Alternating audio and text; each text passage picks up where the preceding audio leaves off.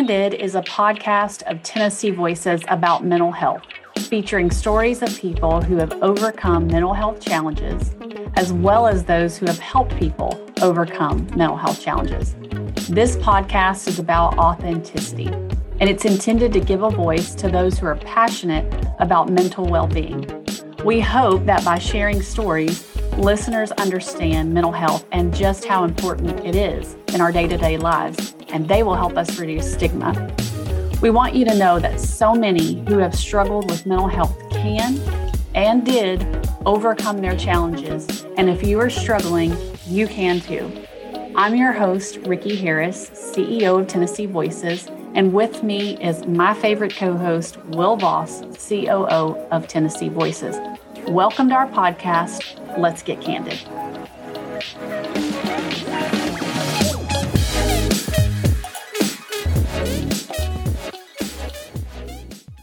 We're super excited for this episode of Candid. I am here with my co host, Will Voss. And today we have Hey, hey, today we have a guest that um, we are, Will and I are really excited to talk to you today, Monty, because there is like something in the air, like things are swirling. Conversations about mental health and spirituality have just been like oozing in the last 48 hours, but for me, for the last couple of months. So let's start with this. You introduce yourself, tell us what you do, what your title is, where you work, and why your shirt says continue. But anyway. Uh, oh, absolutely. So, my name is Monty Burks. I'm the Director of Faith Based Initiatives with the Tennessee Department of Mental Health and Substance Abuse Services. My job is to connect our faith communities to the behavioral health care continuum and to help them build uh, recovery ministries, be part of the recovery conversation, understand the continuum of care, prevention, treatment, recovery, criminal justice. All of that is part of this uh, unique, amazing story that's going to be one of the greatest stories ever told as it continues to unfold um, throughout the course of our history. You know, we're we're all boots on the ground from the beginning to where we are now. We've seen it all. So that's actually part of what continued means. It means our story continues. That's what recovery means. Um, you know, sometimes people's false narrative, not understanding what recovery actually means, uh, they think that that we've recovered because they tell us that we have, or that we've been through a program, or we went through a, a 12 step. But the story continues. It continues to continue, um, and you know, and that's what that means, and that's how it correlates with my work. Is our faith communities are connected across all of these different veins in the communities to help the story continue. Because long after all three of us are gone, those faith communities are still going to be standing, um, and we have to make sure we have resources for them so the stories can keep going. I love that. I love that. And I love that shirt, by the way. I, I just think that I have a friend who has the semicolon tattoo. Yep, that's what it means. Just hey, not to be continued, just continue now. Yes. That's right. And you work for the Department of Mental Health and Substance Abuse Services, and you've been there for how long? I've been there for eight years in this role. Um, before I worked for the department, I did contract work for the department as the one of the original Project Lifeline coordinators, which is a program that I actually oversee now. I was one of the first ones that was tasked of reducing the stigma related to the disease of addiction. So we went out and kind of planted seeds and tilled soil for some time uh, to start the conversations on what the other side of addiction looked like. And we've you know evolved to being the voice behind people with mental health issues, mental health concerns, mental health awareness. And I know, I know we're going to talk about all of that, but it's kind of the all of the work is it's behavioral health. It's all of us together fighting the same fight. We just have to take it from different angles. Mm-hmm. Yeah. You know, Monty, you talk a lot about um, uh, your Project Lifeline, and you mentioned something that is it's been a topic for a number of years. You said the d- disease of addiction. I know some people say that you know addiction isn't a, a disease, and some say that it is. Why do you personally call it a disease? Brain science, man. Uh, follow the science. You know, look at look at what you know. Me myself, I'm personally, I'm in recovery. I've spent 21 years free from the bondage that almost destroyed me and my family. So in my recovery walk, I tried to quit it. And obviously, you know, I was like, hey, maybe I should stop using. But every time I stopped using, I didn't understand the cravings, the anxiety, the depression, the withdrawals. All of these things happened to me, which are, are technically, you know, it was because I had retrained my brain to act a certain way. I changed the chemistry in my brain. Later, uh, through through research, development, and me sitting down, just asking those honest questions and listening to some other professionals, um, I found out that this is what this caused to my body, this cognitive internal trauma. And then I'm also a person, I have a stent in my, my chest. I got a stent in my heart, a heart attack a few years, quite a while back. And I, I found out that you can change and alter your body's chemistry with intake that can produce an outcome. And it's the same way with drug use. And it's still, it, that's where the disease comes from. And so, to those who are on the fence that don't really understand that, respectfully, let's not divide ourselves on that part of it and let's figure out like we're we're part we contribute things that cause these things and there's also some genetic factors. Let's just figure out how we can work together to figure that out because the arguments always come respectfully.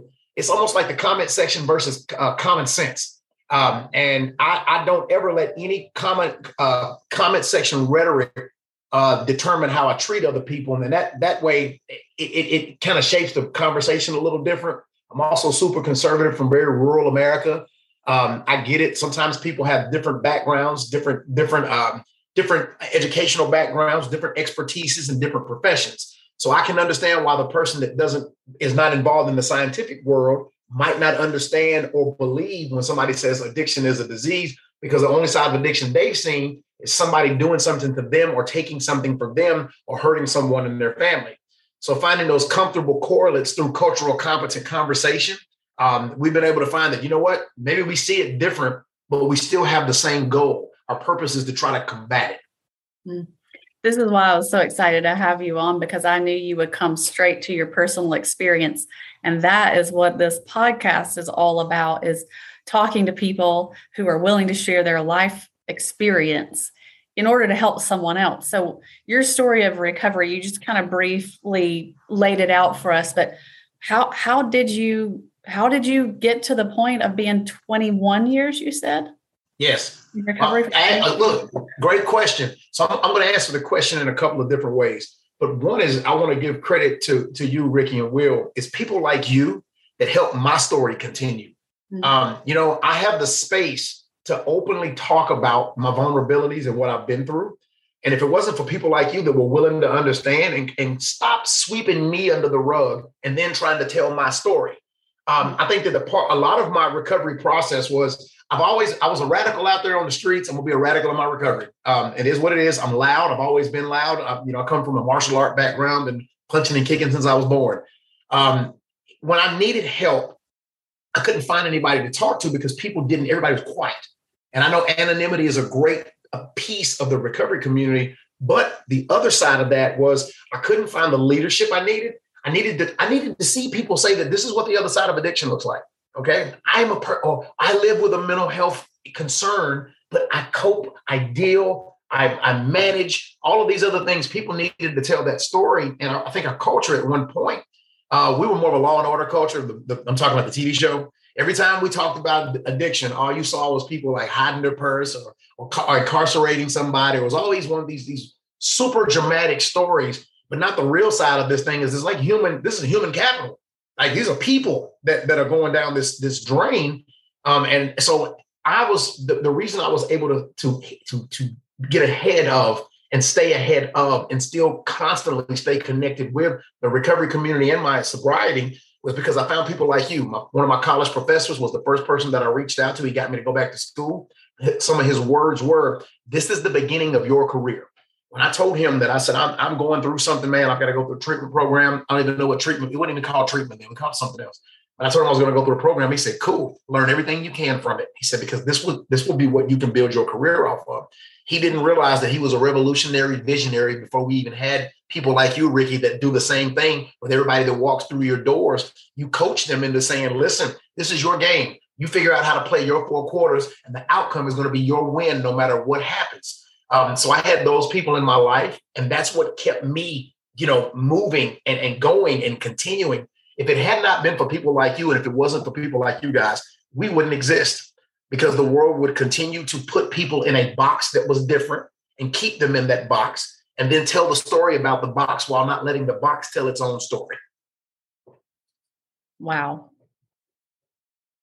Uh, I, I've got to absorb that. Let the box tell its own story. I mean, I, I'm just thinking about the number of times I sat and listened to someone speak about someone else's journey.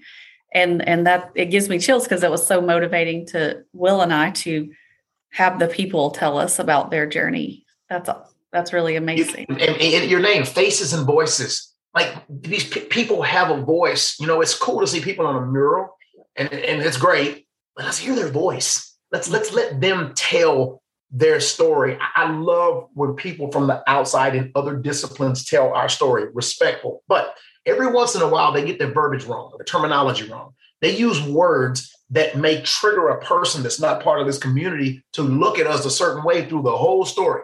So with the wrong language, the wrong little itty bitty dive into something that's too criminal justice related or too incarceration related or too something, the person's to, the whole time, they're going to treat me or my conversation about me, how they look at me. How you look at somebody is how you treat them. So if you don't, if you look at them as less than a human being or somebody that's less than, or you feel great, I don't want you to be sympathetic toward me. I want you to be empathetic with me. Um, and that's letting the box tell its own story.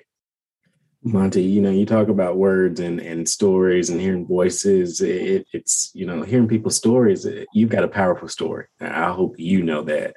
And it's something that stood out earlier. You know, we so often say being on your mental health journey or your recovery journey. And earlier on this call, you called it a walk, your recovery walk.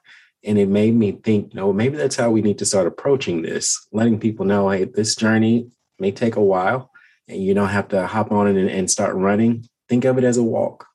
Think of it as a walk. It's Why a walk. You, and yes. About that? Yeah, no, building muscle memory. So you crawl, then you walk, then you run. It's a step by step process. Sometimes how we've got to crawl to it means we're at the bottom of the barrel. We hit rock bottom. Then we have to crawl to stand, and then we have to stand, and then we walk. Um, I, I, correlate my recovery journey, my walk, is building muscle memory like you build it in a gym.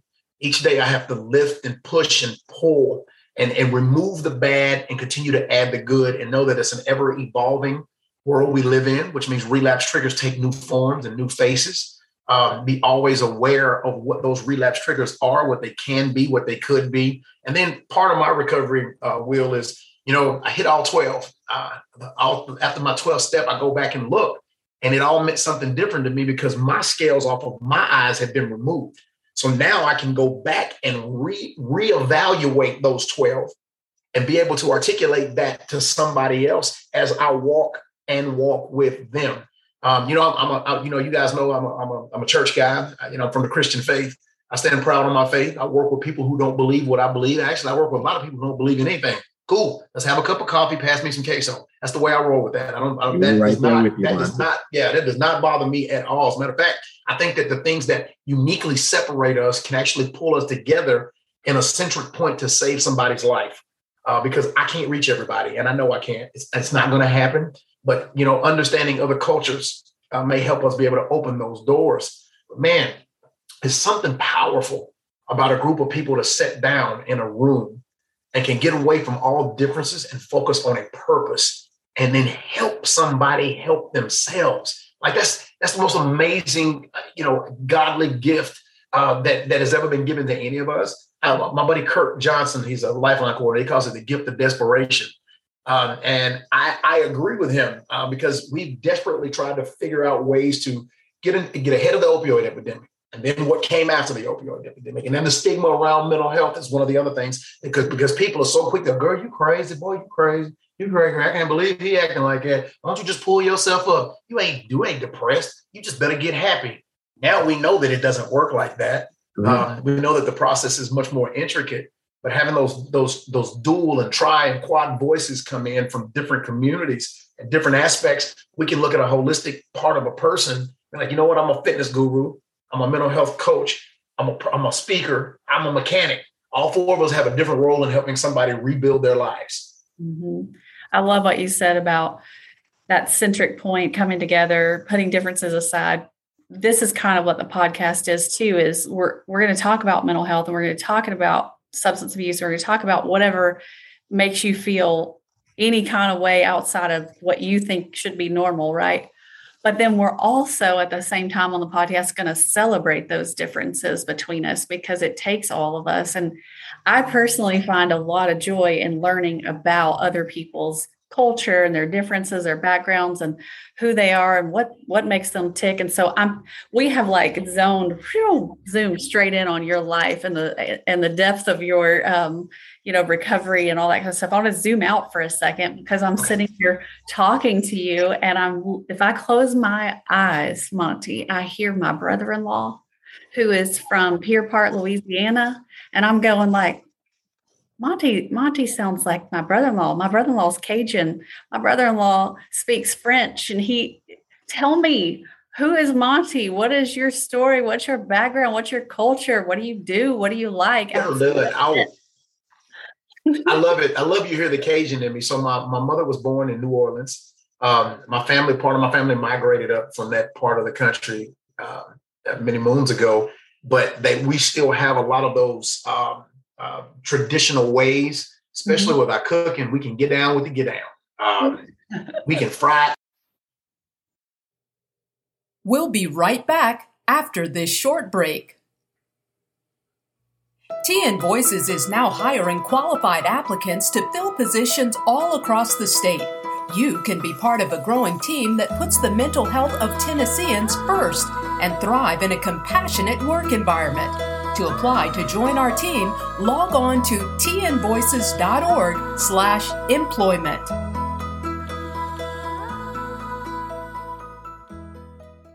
Welcome back.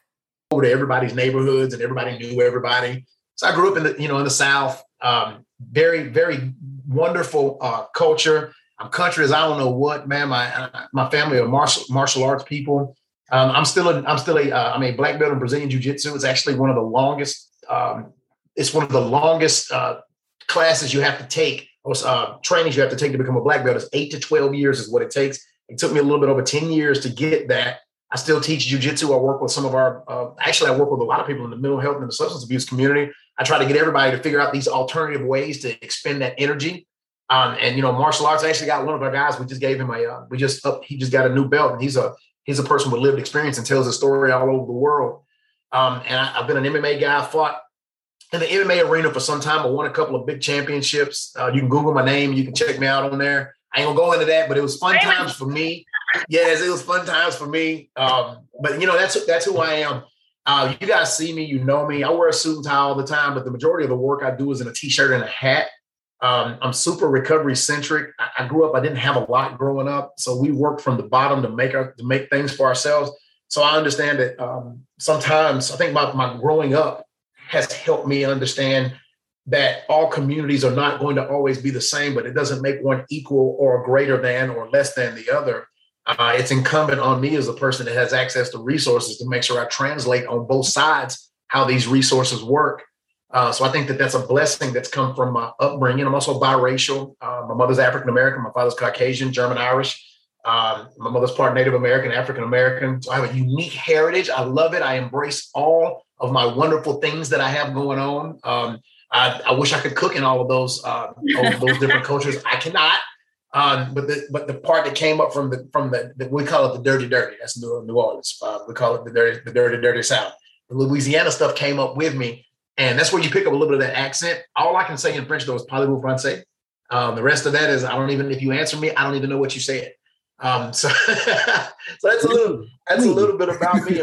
please, please feel free to ask um, any questions that you want to ask. I'm I'm, I'm proud um, to be who I am, where I'm from, the things I've went through. I don't glorify my bad parts of my past, but I'm not afraid to tell the story because I know it can it can connect somebody uh, to a better lifestyle. Mm-hmm. I, I'm there's so many things you just said. I want to I want to say first so the part you were talking about. We all went our different ways on Sunday. We were talking about being in a household with uh, mom and dad on two religious differences, right?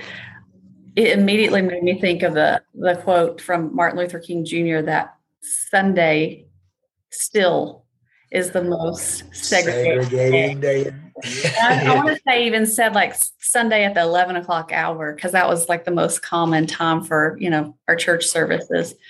Um, I'm seeing a change in that in my church, but I'm 40. So until recently, I didn't, I still saw what Martin Luther King Jr. was saying he saw. What about you? What about you, Will? Is that is that true in your world? You know, we I, that quote st- has always stuck with me for so long. Um, and I think you know people have looked at it as yes, this is the most segregated day of the year, based on how much we're we put a focus on um, religion versus spirituality. Mm-hmm. And we think of well, what denomination are you? What denomination are you? I grew up CME. Um, very very small population of us now grew up going to Baptist churches, um, and then now you know is non-denominational. So people are trying to figure out, well, where do I fit in? And, you know, I, I, push a lot of my friends and family to think of where are you getting fed the most? Where where where do you feel like you you found and connected to a great teacher, and you feel that you know this church is a good family to provide that support in my time of need, no matter what it is. You know, and, and really blending. Hey, are we talking about mental health? You know, in the faith-based background. You know, I hear more and more uh, leaders of, of faith-based organizations putting it in their sermons and letting you know their their congregation and followers know that hey this is important to talk about. You got to keep that at the forefront of your mind as well. You know monty you mentioned a lot of um, old sayings that that i've heard in the black community you know as far as all right don't talk about it or hold your purse. They're addicted to drugs and we see that conversation tra- changing um, and, and it lets you know it's a good feeling to be able to say you know what not where we want to be but we have come a long way as far as how we're talking about addiction, how we're talking about mental health and other co-occurring disorders. Um, and to be a part of that, you know, Monty, utilizing your voice, I don't think you realize how many people that you have impacted that you probably have never even met yet. Um, and I think about, you know, even when I first met you, you've been at the department for eight years, and I've been with Tennessee Voices a little over six people were like, you got to meet Monty. You got to meet Monty. I'm like, who is Monty? Who is Monty? And it was just our first initial conversation. You talk about, you know, you come to work dressed up and, hey, this is who you are outside of a hat and t-shirt, but you're presenting yourself in a manner of with with humility. This is who I am, no matter what I have on, and this is my story as I'm walking on this journey. So I, I absolutely love it and being able to be vulnerable in this moment, I've got to tell you, I appreciate that. And anyone listening definitely, definitely, definitely does as well. And I'm, I, can, I remember, yeah. No, you go ahead, Ricky. I'm sorry. No, I am saying, like, yeah. I'm, I'm freaking out because I'm sitting here going like, okay, you're describing this story of being, you know, in two, household two different religions, and and and now you're in a position of connecting all kinds of faith-based communities on a topic that you're really passionate about and lived experience that that's got to feel like wow my my journey makes so much sense now it does um, i go back and look at uh, exodus and moses and mm-hmm. All of the times that moses rejected the teaching re- rejected the word he always had his own plan uh, but his foot his footsteps were already ordered uh, sometimes we don't realize that you know and i mean this you know i respect all traditions but i'm going to speak from mine um, I believe that an, an anointing is put on all of us to do a certain thing. And then at the right and proper time, when we have come out of the wilderness, wilderness ready to work, then the appointment will come. And when that appointment comes, whether we want to walk in it or not, we will be used to do a mighty thing. Mm-hmm. Um, and that's where I, am thankful to God and, and, my family, and my friends, and people like you. Again, I say it to you often that without all of these tools and these resources, our workhouse wouldn't work uh, because that's you know it's it's a system and uh, the things that I went through brought me to you. I remember, I can remember the first time I met both of you. Will I remember the first time I met you, man? I remember Ricky. I remember the first time I met you at, at a uh, at a one of the, the council meetings where, where the whole state was together. That was the first time I, I met you, and I met Will at a meeting, um, and it was here in Nashville. We sit there and talk for a minute. We just kind of chatted it up. I was like, "Hey, how you doing?" We just we talked for a couple of seconds. Um, I think it's important that we all always make those interactions when we interface with each other uh, to put a face with a name so that when the time comes for us to come out of the wilderness, we know exactly who we are and it's time for us to do the great work. I think there are no introductions that don't go, that are, all of us are meant to do something. That's why we met each other. Mm-hmm. Um, I was tickled to death when I was asked to be on your podcast because I was like, I got a lot of respect for you guys. Uh, so I was like, they're gonna let me come on. So I gotta make sure. so I, am uh, I'm, I'm excited um, to be able to share. I'm also um, I'm I just want to give you guys a lot of thanks for the hard work you do. Uh, because you know sometimes communities don't understand or respect the depth of what you do Uh, I know from even where I work, sometimes people have no idea, like, well, what do you do exactly? Cool. Let me explain to you. You guys probably get the same thing.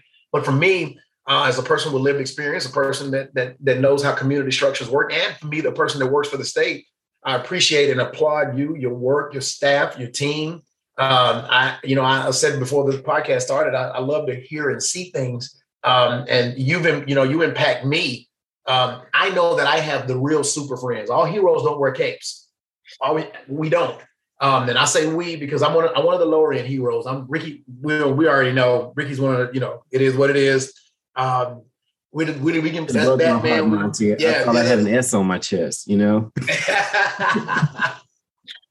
oh man. You're funny. You're funny. Well, I'm just um we we love what you do too because one of the things that I studied way back in the day when I was still working on my graduate degree was about how in mental health treatment at the community based level there is a desire for people who seek services to get help at, at, at, an emotional or behavioral level, but there's also a desire at a spiritual level. And you're taught, you kind of defined a little bit of spirituality, not as religion, but as purpose, as meaning, as how I'm connected between myself and others, and for some, between myself, others, and God. And so you're helping the community kind of bring together how can your purpose, your spiritual connection, help serve you to be strong in your mental health, to mm-hmm. help, help move you to a place of finding that great joy in what you do and not getting lost in, you know, difficult things that you can't overcome. And you're you're out there doing that every day, telling people how to do this, how how to connect. And I think that's really that's really amazing. Talk about some of the places you go outside of churches. Where else are you out there? Oh yes. So you know, uh, man, I don't even know where to begin. I'm, I've been so I've worked with our synagogues, mosques, temples, uh, street ministries, homeless camps. I've been everywhere. One of the one of the messages that really resonates with me is to pick up your mat and walk. Um, and there's a lot of people that don't that haven't had the opportunity for someone to say that to them to say that no matter, you know, when, when, we go out in these communities and work with people, I work with a lot of Tennessee, the majority of our faith-based community is, is the churches, is the Christian faith. So that's 87% of the people that I work with are from the Christian faith, but there's still these other small uh, sections or sectors or groups of, of communities. But the message is still the same. Uh, no matter how things have happened, no matter how heavy the weight has been, the fact that we can have this conversation now gives us a chance to pick up our mat and walk. And the you talk Monty about you know partnering with folks, and you mentioned certified peer recovery specialist earlier, and you yourself are a certified peer recovery specialist. I was so excited when I got a chance to see in the news the other day about another partnership that you had formed to make change, which was partnering with Lipscomb University. Now, was only not only was I proud because I went to school there, but because you you did something that was new for the mental health programs over there at Lipscomb. So, talk to listeners a little bit about kind of that collaboration with Lipscomb. What happened and what's the goal? What's the hope? Man, Dr. Nash, um, she is a she is just a light in the dark, man. She can, man, that, she's your professor, my colleague, my friend. Uh, I called her my professor yesterday. She was she's she's something else, man. Um, we were able to. So the, the, the cool thing about this, and I know Ricky, you'll appreciate this is one of my faith-based coordinators um, attends Lipscomb University. He's in their master's of uh, clinical social work program, and he brought the conversation to his class. He started bringing these conversations out because we. One of the things that we do, uh, people that work under the, the programs that I oversee, I push everybody to go back to school. Um, you have lived experience. Let's let's attach that lived experience to your school and see if we can make a comfortable mix because this is how we re reinvest into the behavioral healthcare workforce. Yeah. Uh, is people like you with lived experience. It's such a great opportunity where people with lived experience to become clinicians, licensed clinical social workers, have PhDs, MDs, all these things coming from people that understand how the system operates from both sides. Understanding that sometimes the textbook, while it's wonderful and great, is only a schematic and things happen outside of the schematic. Um, but, but his name is Jamie Harper. He's in the master's program. Actually, actually, he just graduated we were able to connect the dots with Dr. Witherspoon and bring in one of our other Lifeline peers who has been focusing on recovery allied training. Uh, we had multiple conversations over during COVID, and we said, you know what, Lipscomb campus is going to be a, become a recovery friendly campus. So we were able to start Bison Recovery. Um, now, now this the coolest thing about this is Lipscomb is one of our most conservative universities, if not our most conservative university in the state of Tennessee. They were the first university to adopt a reco- recovery ally bison recovery full effect collegiate recovery movement in our state. They wow. did it right there, and it was under Dr. Nash's uh, leadership. Uh, Dr. Witherspoon Nash. I told her I, said, mm-hmm. I gotta quit saying just the, just the hyphenated part of her last name. Dr. Witherspoon Nash um, it was her leadership and her understanding of how how these things work that we were able to get that done, man. And you you wouldn't have the the the um the number one the feeling. I'm a college was my access to recovery. I went back to school, and that community is what helped keep me clean to get me to where I'm at. You know, I retrained in the brain, man. It's all about building strong brains, right? You can build them when they're young. Sometimes they get not built right, so sometimes you have to strip the car and rebuild it. Um, she understands that we've got students that are coming in that could benefit from this type of community. And now we have this full fledged recovery community. So that happened. We've got six other collegiate recovery academies coming up. That was our first one. We have six other ones coming up over the course of the next four months. Um, as long as, you know, of course, the COVID numbers don't, you know, depending on the, the Delta variant and such. But her leadership has caused a butterfly effect that I actually mentioned on, the, on a White House call yesterday. I did a webinar for the White House yesterday afternoon. And I talked about how Lipscomb College had adopted a collegiate recovery working with, with a faith-based initiative. And people still couldn't put together a collegiate recovery faith-based initiative. Wow. Let me throw something at you, Will. Yeah, let me throw something at you. Every single college in our state is surrounded by steeples. People that have to go to school don't always get their recovery on campus but they need to, the congregations around them right. to be the resource. They step right off of that ground and go into that AA meeting, that NA meeting, that double trouble, that uh, that medicated assistant, whatever, whatever the meeting is, whatever the congregation holds. It's just another opportunity for access points. On the flip side of that, added straight ministry driven. We are doing ministry work outside the four walls of a sanctuary. That's what we're supposed to do. Fish on the other side of the boat. Fish on the other side of the boat, man. Um, don't give me the preaching. I'm sorry. That's not what the podcast is for. I apologize. Um, that's you know, I'm all I'm all about like reestablishment, like giving people another chance. Mm-hmm. And sometimes it, it, takes more than a second. It might take a third or fourth. Um, yeah. we're the we're the sum of our we're the sum of all our experiences. Sometimes the second chance people don't even see it because of everything that's happened to them in their life. They can't even accept the second chance. They're like, "Wow, somebody really cares enough about me. What do they want from me?" wow, you know, maybe I should go back to riding the bike that I've been trained to ride because this feels better to me. And anyway, I'm going back into aces. Um, but I'm sorry, I get to preaching, y'all. Y'all, y'all know how I am. I, I, I'm, I'm, yes. I'm real. Yes. Monty, you, you say you get to preach, and I had to kind of realize where I was for a minute because I almost said amen a few times. receive, will receive. Ricky, I know Ricky said it too. I received. we'll be right back after this short break. September is Suicide Prevention Month, and there are things each of us can do to help prevent suicide. Every year at this time, Lifeline and other mental health organizations and individuals across the U.S. and around the world raise awareness of suicide prevention. If you are having suicidal thoughts, call 1 800 273 8255 and head to tnvoices.org for mental health resources, including our newly renovated online library. You can one to prevent suicide this month and all year long by gaining the tools and knowledge you need to foster better mental health for yourself and those around you.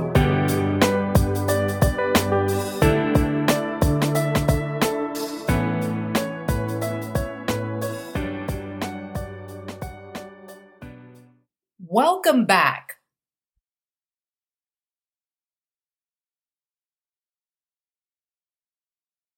Just like round robin, let's go around and say, what was your second chance? What, what was your what was that second chance that made the difference? I mean, small, big, it doesn't matter. What was that second chance that you always look back and go, my gosh, I'm grateful that I got that? Who wants to go first? Oh. I'm looking at Will right now. Hmm. I've got a bunch of second chances. Yeah. I'll tell you what, I'll start. I'll start with mine.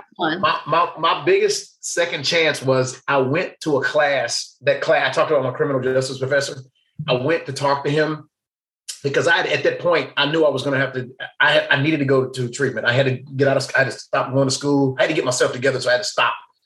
Um, he at that point when he told me that this is the beginning of your story of your career, that was the first time anybody had ever said that anything to me like that. And that was the the beginning. That was the the the the catalyst, the explosion that happened. That was my bang right there. It's like this. I can do this. Uh, it wasn't easy, but it's like to me, I felt like he he wasn't going to give me another chance because I failed. But to me, I was the only person that thought I failed was me, wasn't him.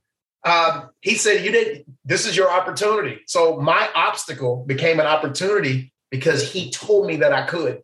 He told me that I could. So that's my second chance story. That's just that's one of a million, but that's one that sticks with me pretty pretty good. I love that. That's awesome. Will, is it there? Or you, you yeah, you know, it's plenty of them. The story that really comes to mind is when I, I was graduating from undergrad from Ole Miss, and I could not find a job down there. Howdy, howdy. Toddy. I couldn't find a job down there. I wanted to be in DC, but I knew I didn't want to go on and get my master's at that time. So I ended up having to move back home. Mm-hmm. And I feel like that was that's the second chance. You know, um, it was my parents saying, you know, have faith. It's going to work out. It's going to come to you. Because at that time, I felt that I was losing it. Like, you know, I was supposed to have all this together on graduation day. And it was always remembering, you know what, I, am thankful that I was even able to go back home and have that place to and that support to go to. Um, I, I tell a lot of kids, students now, hey, leave home the right way because you never know. You may have to go back. And I think it was them being able to give me that chance to, hey, come back. We're still here for you. It's going to work out. Just remember, remember what your values. Yeah. Yep. Remember, hey man, that's that's awesome, man. That's awesome. And you're an awesome person. So the product of that second chance is you right here, right now. Mm-hmm. Absolutely. Yeah. I I mean, I have one big one and it makes all the other ones seem not even important anymore because uh, I, w- I was born dead Mm. I'm not supposed wow. to be alive. Um, and I very much, my mother said to me, No one can explain it. It doesn't make sense. You weren't supposed to live.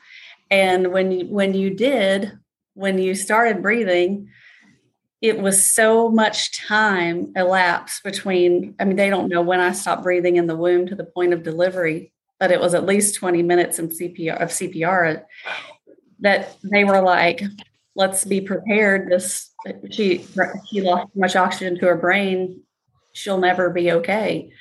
And um, my mom was a woman of faith, and she refused to accept that. And she prayed and prayed and prayed and said, "I don't know what your plan is for her, Lord, but I know there is one." And and so you know, sometimes when I think about that, I think was that my second chance being born dead or was it being born again later right as a seven year old um, that was my real second chance but yeah that that was it. And as you were talking and i was thinking about those chances i was like wow you know i think i think that's really cool because we can all connect to a time when we got that chance. Thank you for sharing that. That's that's big. That's a that's a yeah. much much, much respect to you and your mother. Um, she prayer the story yeah. without crying, and I'm 40 years old, and she's still her little lip quivers when she starts to tell it. I'm like, I know, mom, I know, but I'm here. I made it. Yes. so Wait, we we all three know about those prayer warriors, don't we? Yes, yes. Well, th- th- I learned a lot, Monty. First of all, thank you for your vulnerability. Thank you for your openness. Thank you for what you do every day and how you committed your life to others. And that's kind of what this is all about too. We we've met some pretty altruistic people. Wow, your altruism is it's off the chart. So thanks for being there for people doing what you do and Thank coming you. on our podcast. We love it so much that you joined us. Thank you for joining us. If you enjoyed today's program, like, subscribe, and review this podcast. If you or someone you know is in need of mental health support services, log on to tnvoices.org or call 1 800 670 9882. Join us next time as we get candid.